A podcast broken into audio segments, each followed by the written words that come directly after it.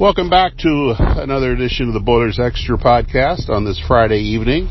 And it actually still is Friday evening after Purdue uh, demolished Nebraska 92 to 65 at Mackey Arena uh, to win its second straight game and then uh, set up Monday showdown at Illinois uh, as uh, Purdue looks to climb a little bit closer to the top of the Big Ten standings.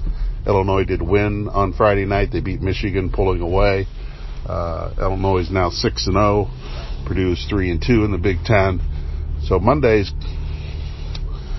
Monday's a pretty important game for Purdue to try to bring Illinois back to the pack a little bit, but also, you know, keep Purdue uh, within uh, striking distance of the Illini and Michigan State and uh, Wisconsin uh, as uh, Purdue tries to, you know, recover from a couple early losses in the Big Ten and, you know, try to shoot for another uh, regular season championship. And um, Monday's game is important from that standpoint uh, because you would be a loss would send them three back of Illinois although we're not at the halfway point of the conference season yet, um, you know, Purdue would, would start to dig a hole that it would be tough to get out of, and you would need a lot of help to to to get back to the top.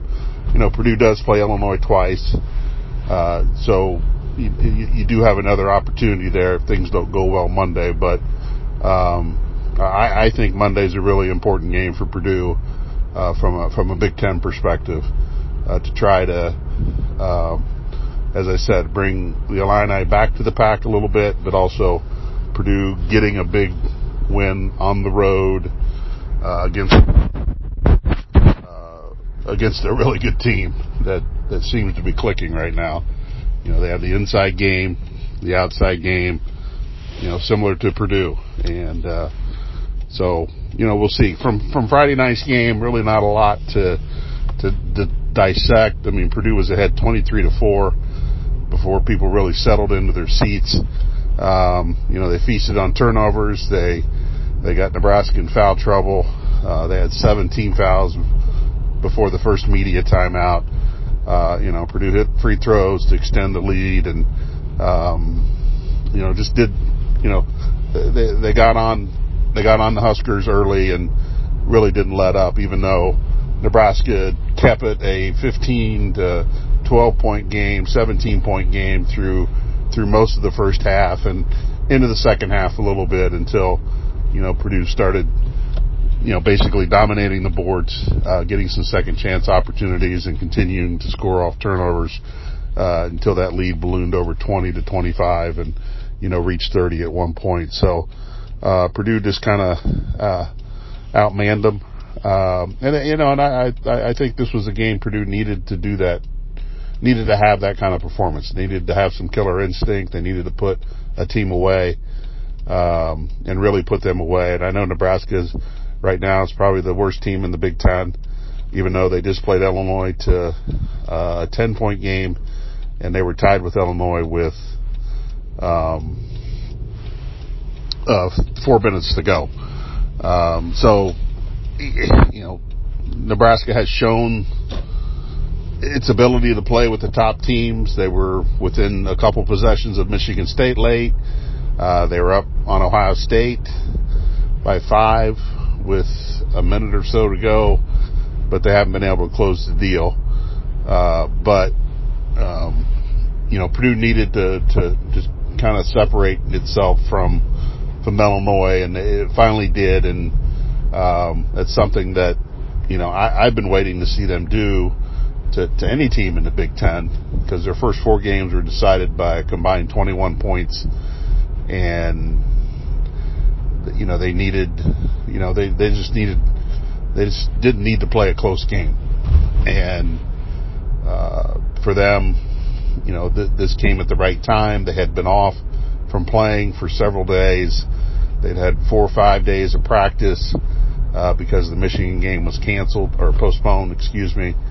And um, I, I think there was some pent up emotion there. There was some um, you know, an opportunity to to really get out of the gate fast and and, and you know get a quick start, which is which is what they did, and you know they just kind of took it from there. So uh, I thought Jaden Ivey was really amped up, uh, and he said after the game he feels like program's been disrespected after losing a couple games, and uh, whether he's hearing the talking heads on TV, you know, say Purdue, you know, can't win the big games, can't, you know, you know they're struggling at the point guard position, or um, you know they got too many turnovers, or whatever it is. You know, they can't play defense. It seems like Jaden has taken that to heart, um, which could be a good thing for Purdue, or should be a good thing for Purdue as they go to go to Illinois on Monday. Um, you know, they they need a motivated Jaden Ivey. They need a uh, whether it's real or imagined. Uh, they need a Jaden Ivey that is, is pissed off at whatever and is is fueled by whatever disrespect is out there uh, to, to to help carry this team because uh, he's you know he's the one guy on the floor that's going to have the ball in his hands that's going to make decisions uh, and he's the one guy that can that can make things happen over and over again. Uh, so if he's in that same mind mindset come Monday, you know, you like Purdue's chances in that game, you know, assuming, you know, Purdue can control Kofi Cockburn, uh, Trent Frazier doesn't go off, and whatever else happens with Illinois. They have a very talented team, very deep team. Uh, uh not maybe not, they're not as deep as Purdue, but it's a very talented team uh, that Purdue's going to face on the road uh, in a in a hostile environment. Uh, and you know Purdue needs to be ready. Purdue needs to be ready to fight, and uh, this is going to be a tough physical battle. Uh, you know Kofi's going to try to foul out, foul out both Edey and Williams, and Purdue's just going to keep running big guys at him uh, and hope to foul him out or get him in getting in some get him in some foul trouble. Uh, but Purdue's going to have to defend dribble penetration. Uh, they're going to have to do a lot of things better defensively, closing out on shooters uh, to to win this game. But uh, you know, back to Ivey, I you know I think he, um, you know, wherever he picked this up from, uh, if it helps him, if it helps Purdue, you know, I think I think everybody will take it. But uh, you know, Monday Monday's a very curious game now for a lot of reasons, and uh, we'll see what what shakes out there. And Purdue's going to need. Um, you know, Sasha Stefanovic, not to be one for seven. Um, you know, they're going to need their big guys to play with some composure and finish around the rim, finish through contact, finish through a lot of physical play, and you know, rebounding. They're going to have to. You know, they can't get out rebounded by Kofi Cockburn. You know, you got two guys there that are good rebounders, and they can't get out rebounded by by Kofi Cockburn. They just can't. Uh, Purdue needs Williams and Edey need to control that area. They need to keep Kofi off the boards, um, but they can't let him put up some some kind of monster double double that uh, basically dictates the game. And if uh, you know you like their chances if they do that, but you know Illinois has a lot of other weapons too, just like Purdue and um, you know guys like Mason Gillis and you know Caleb Furst got ten points tonight even though some of those were in mop-up duty uh, when the game was already out of hand. But it was good to see because uh, Purdue needs contributions from from Caleb Furst. and you know Brandon Newman hit a pair of three pointers, got a couple steals, uh, so maybe that that's a, a a good direction for for Brandon to go after not playing at Penn State and probably you know, wondering what his role is going to be. And doesn't mean he's going to play at Illinois, but it, it should give him some confidence and uh, it should, you know, hit the point home that you know they do need him to do certain things. And if he if he's going to do that, then I think he he can he can help the team. But you know, as I said earlier, I think this was a uh, an important win from the standpoint of just being able to crush an opponent. Um, and when you got a 19 point lead in the first seven or eight minutes, that really helps. Uh, then you know you've just been able then they were just able to kind of maintain that lead and then put the game away in the second half and you know kind of let it go from there. So not really a whole lot to to go through from uh, Friday night's game, uh, which gives us time to talk a little bit about football, where things are at from a, a coaching staff standpoint. As you know by now, uh, Brad Lambert has left uh, for Wake Forest. Uh, to be the defensive coordinator and linebackers coach, so there's one opening. Um, you know, as as I, as I wrote about the other day, Neil Callaway has retired. Uh, he was assistant line, offensive line coach uh, for the Boilermakers. So there's another opening. Uh, Jamarcus Shephard, the uh, you know receivers and co-offensive coordinator, has left for the University of Washington. Uh, so there's a third opening. Uh, you can expect a fourth opening, probably either this weekend or early next week, where um, quarterbacks coach James Adams will be on the move, most likely to Wake Forest. Uh, so that will create another another another opening for for Jeff Brohm. Uh, and there might be one more opening uh, come, uh, whether it's um, over the weekend or next week or or down the line. You might you might get another one there uh, uh, on the offensive side of the ball to you know to to really kind of create more more holes on the staff and you know, I think Jeff Brohm probably is going to, you know, when all this kind of settles down, probably take a, a harder look and evaluate, um, you know, what he wants to do. I mean, he's already probably talking with, uh, with potential candidates. Um, you know, as I wrote the other day, I think Taylor Stubblefield is at near or at the top of his list for receivers coach. He's at Penn State. Uh, now, whether he would get a co-offensive coordinator title, I don't know. Uh, but I do know that, that Jeff Brohm is interested in, in, in Taylor Stubblefield, uh, former Boilermaker receiver. Uh, you know, Mark Hagen was, was on the coaching staff when, when Stubblefield played. Uh, so you'd have that kind of connection there. Uh, so, you know, he's, he's moving ahead, but, you know, when you get down to some of the other details as far as, okay, is Brohm still going to commit two coaches to the offensive line. Um, and then, then, what happens with tight ends?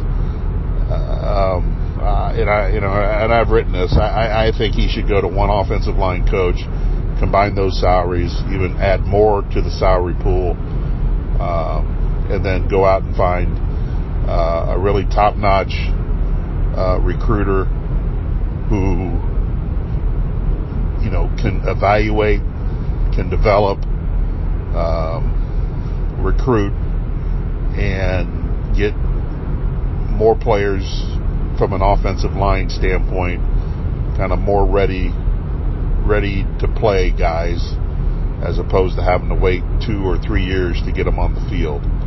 That's great if you have a pipeline already established, and Purdue does not have a, a, a pipeline established.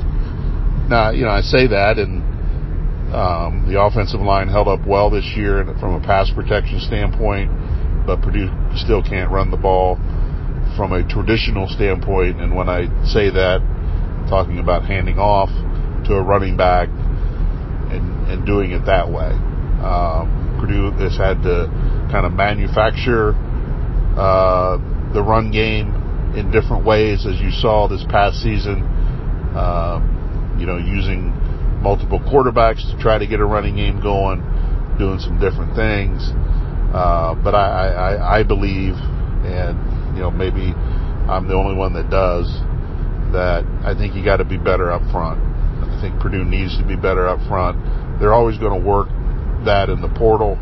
They're always going to try to bring in an offensive lineman or two uh, through the porters, portal, somebody more experienced but I, I believe if you if you can get it done on the front end of recruiting, and that's high school recruiting, with getting um, signing some top level talent, um, you know, from the Indianapolis area or, wherever you're going to get them, uh, and, and and going about it that way. Uh, doesn't mean they won't dip into the portal. It just, uh, you know, I think you need some some homegrown guys and some guys that, you know, uh, that you've identified early in the process and uh, can come in and help you, you know, as soon as possible. Doesn't mean freshmen are going to come in and play, but there are a lot of, you know, the the thing that used to happen was, you know, freshmen couldn't play offensive line because they just were not physically ready to do that. But with with so many off-season programs, so many specialized training, uh, so many players working uh, 24/7 on their craft, and that includes offensive linemen. They're they're more ready to play today than they were five years ago. It doesn't mean that they automatically get in there and play, but I, I, I think there are certain players that are that are that are ready, and I, you know I think combining those positions, paying more money. Uh, I, I would make the offensive line coach if there was just one, the highest paid offensive guy on the staff, because to me that's the most important position. And you know, Jeff Brohm has said it, but he really hasn't backed up those words. Uh, you know, from a from a financial standpoint, a resource standpoint, yes, there's two coaches doing that, but I mean, uh, you know, pay somebody a half a million, six hundred thousand dollars a year to be that recruiter, to be that developer uh, to be that guy that can teach and and and give players the proper training to uh, to improve.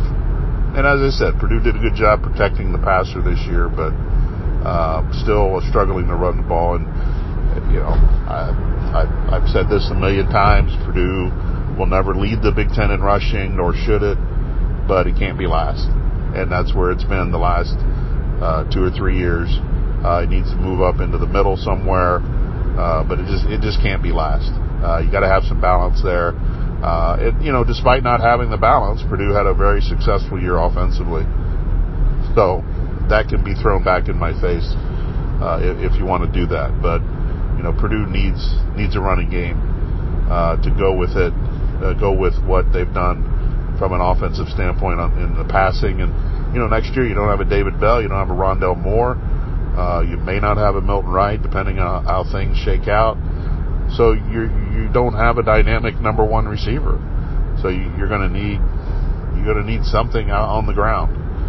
Uh, and if they can do that, that's fine. So, but anyway, that's a little bit off track about where I stand on the coaching staff. But um, you know, things will happen. You know, I, I would anticipate uh, Brohm hiring a linebackers coach whether he whether this person gets a co-defensive coordinator title like Lambert did remains to be seen.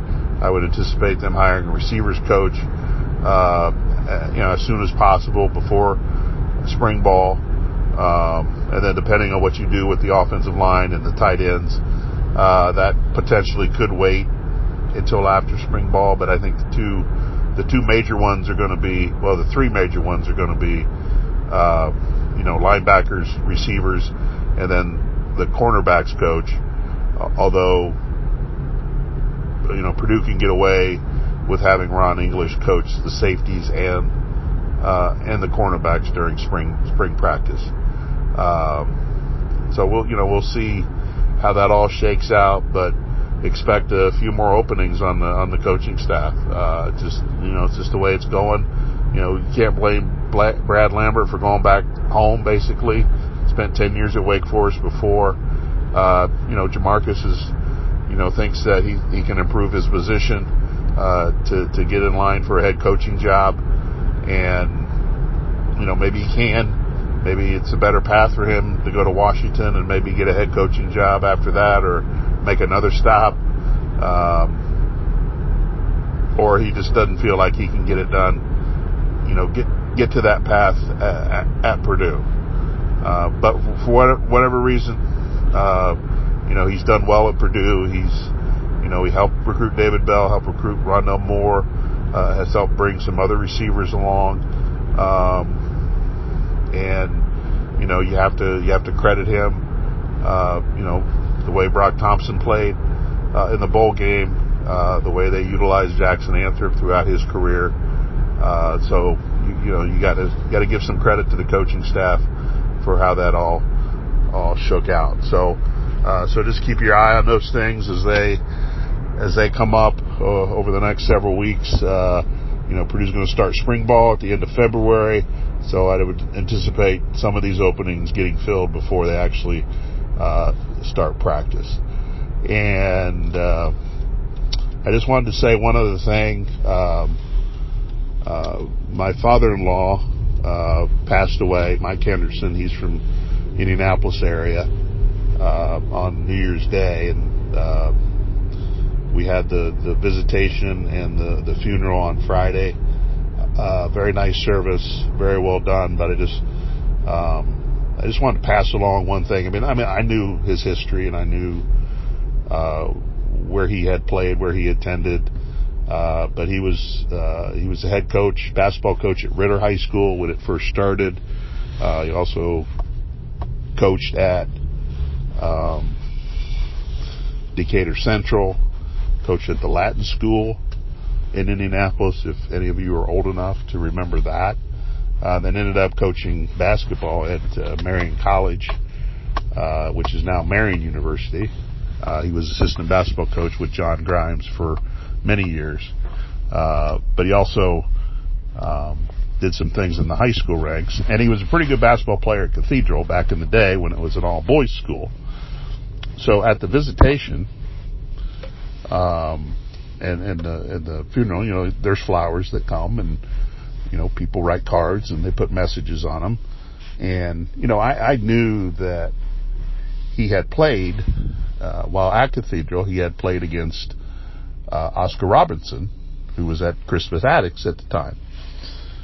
You know, I knew that because his his mother, uh, when I first, you know, got into the family, would would would tell me those things, and you know, I I believed her, and you know, and all that. He held his own against Oscar, and when they when they played, and all that kind of stuff. So I'm looking around at the flowers, uh, and the messages on on on on some of that stuff, and on one of the cards, there was a list. There were four or five names. Uh, one of them was Bobby Plump. You know, I think most people in Indiana or most people listening to this know who Bobby Plump is uh, from Milan. Um, you know, hit the game-winning shot. You know, the Hoosiers movie and all that. Um, there was a couple other names on the card, but the big name on the card was Oscar Robertson. So he had seen uh, Mike Henderson's obituary in the Indianapolis Star, and or someone told him about it. Don't know exactly how he how he how he found out about it, but it was enough for these four or five people to get together and send flowers, and you know you sh- we were showing people that you know during the, the visitation. And you know, it would just, it kind of hit home again just how, you know, kind of the life that he led and who he encountered during his, his time. You know, a lot of his former players showed up, a lot of his, um, people he worked with showed up, uh, people from Ritter, people from Marian College, so on and so forth. So it was a, a very nice situation, but, uh, I just wanted to pass that along. Uh, we don't do a lot of personal stuff on this podcast or, or anything like that, but it just, you know, I was impressed once again about kind of how the life, the life that he led, uh, the family that he, he, he helped build, uh, the career that he, he, he had, uh, throughout all those years and the number of people that he encountered. And I just wanted to kind of say that, uh, not to try to impress anybody, but just, you never know, um, throughout your life who who you're going to encounter and what kind of impression you're going to leave on people. And for for him to leave the impression that he left with Oscar Robertson and Bobby Plump, among others, just you know, kind of kind of hits that home uh, for me. So I appreciate you allowing me to to say that. Uh, not that I needed your permission anyway, but I sticking through it to to kind of allow me to get to the end there. Anyway, appreciate you stopping by on the podcast. Questions, comments, concerns, uh, feel free to reach out. Uh, obviously, Purdue's got a big game on Monday at Illinois. Uh, we'll be back to recap that. That's a noon tip-off, uh, Martin Luther King Day, uh, and uh, we'll we'll see what we'll see what transpires there. The worst news about Monday is the Beef House is closed. They're not open on Monday, so I got to find somewhere else to eat on the way back. I've, I've, already targeted a place, and uh, uh, we'll we'll see how that plays out on Monday. Anyway, appreciate you stopping by, uh, and have a good day.